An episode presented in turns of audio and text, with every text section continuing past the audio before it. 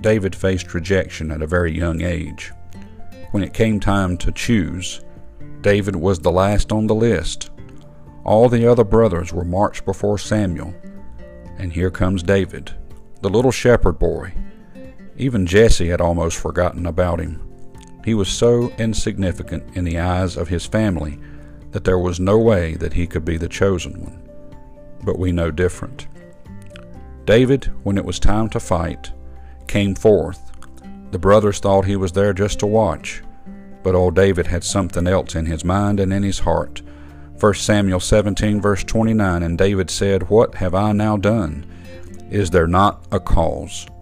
And he turned from himself toward another, and spake after the same manner, and the people answered him again after the former manner. And when the words were heard which David spake, they rehearsed them before Saul, and he sent for him. And David said to Saul, Let no man's heart fail because of him. Thy servant will go and fight with this Philistine. Even then, they laughed at him, laughed him to scorn. But David was not going to be intimidated. Why? Because he says, There's a cause, there's a reason, there's a purpose and a place for me and for what I'm about to do.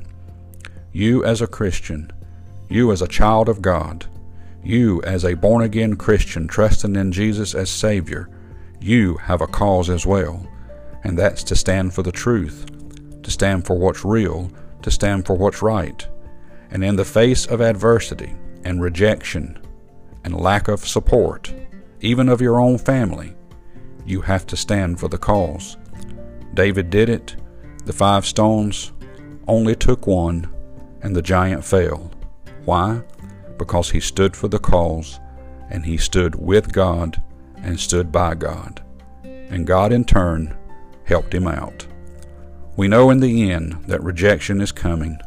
The world is going to ultimately reject anything and everything that we believe and stand for. And our friends and family may follow. But we have to stand because there's a cause. The cause of Calvary, the cause of Christ. That's what matters. May God bless you and have a wonderful day.